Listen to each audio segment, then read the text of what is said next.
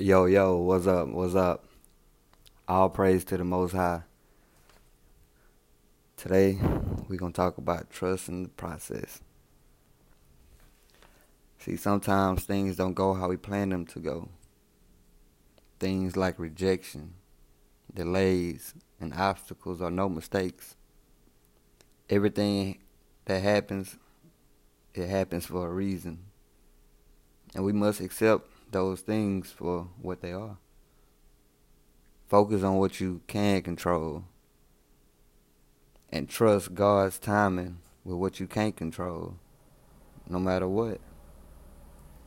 Stay ten toes down and put in your work every day. Every day. Every choice you make should include trust in the process.